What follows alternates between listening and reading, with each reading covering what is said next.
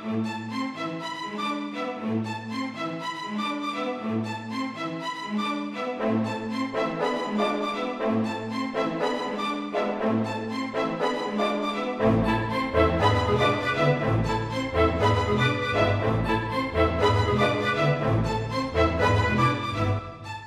and welcome to What the Dickens podcast, Series 1 Great Expectations, read by me, Ian Pringle. Chapter 14 It is a most miserable thing to feel ashamed of home. There may be black ingratitude in the thing, and the punishment may be retributive and well deserved, but that it is a miserable thing, I can testify. Home had never been a very pleasant place to me because of my sister's temper. But Joe had sanctified it, and I had believed in it. I had believed in the best parlour as a most elegant saloon. I had believed in the front door as a mysterious portal of the temple of state whose solemn opening was attended with the sacrifice of roast fowls. I had believed in the kitchen as a chaste, though not magnificent apartment.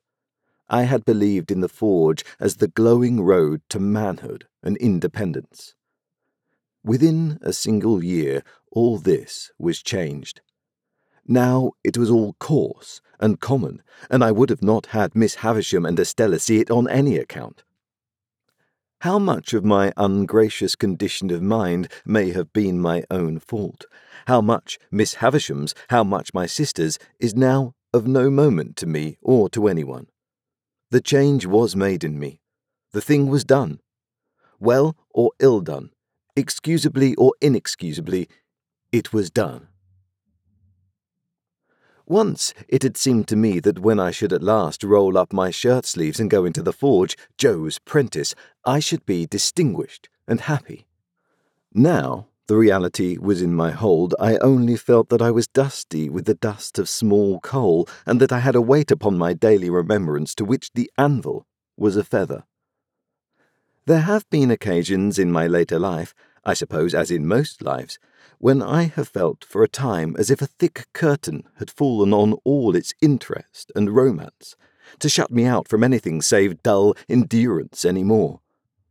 Never has that curtain dropped so heavy and blank as when my way in life stretched out straight before me through the newly entered road of apprenticeship to Joe. I remember that at a later period of my time, I used to stand about the churchyard on Sunday evenings when night was falling, comparing my own perspective with the windy marsh view and making out some likeness between them by thinking how flat and low both were, and how on both there came an unknown way and a dark mist, and then the sea. I was quite as dejected on the first working day of my apprenticeship as in that after time, but I am glad to know that I never breathed a murmur to Joe while my indentures lasted. It is about the only thing I am glad to know of myself in that connection.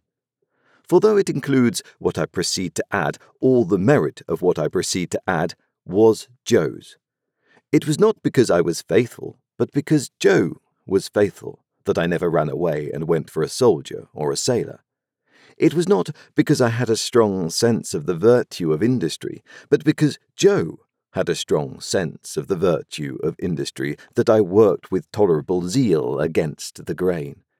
It is not possible to know how far the influence of any amiable, honest hearted, duty doing man flies out into the world, but it is very possible to know how it has touched one's self in going by, and I know right well that any good that intermixed itself with my apprenticeship came of plain contented Joe, and not of restlessly aspiring, discontented me. What I wanted, who can say? How can I say, when I never knew? What I dreaded was that in some unlucky hour I, being at my grimiest and commonest, should lift up my eyes and see Estella looking in at one of the wooden windows of the forge. I was haunted by the fear that she would, sooner or later, find me out, with black face and hands, doing the coarsest part of my work, and would exult over me and despise me. Often, after dark, when I was pulling the bellows for Joe and we were singing Old Clem, and when the thought of how we used to sing it at Miss Havisham's would seem to show me Estella's face in the fire, with her pretty hair fluttering in the wind and her eyes scorning me.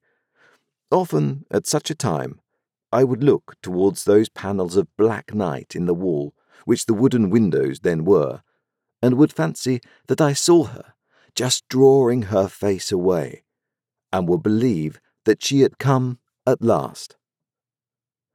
After that, when we went in to supper, the place and the meal would have a more homely look than ever, and I would feel more ashamed of home than ever in my own ungracious breast.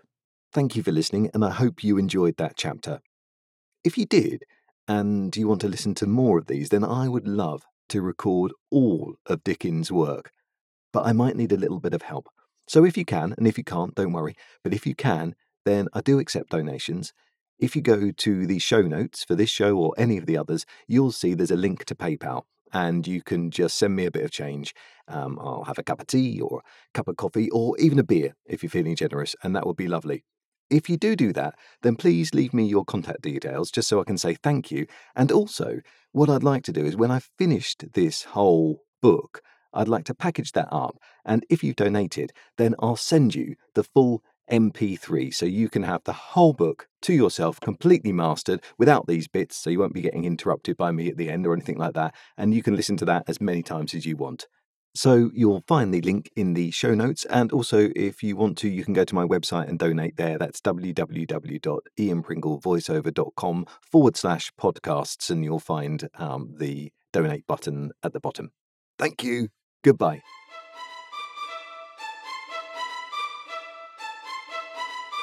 Thank you.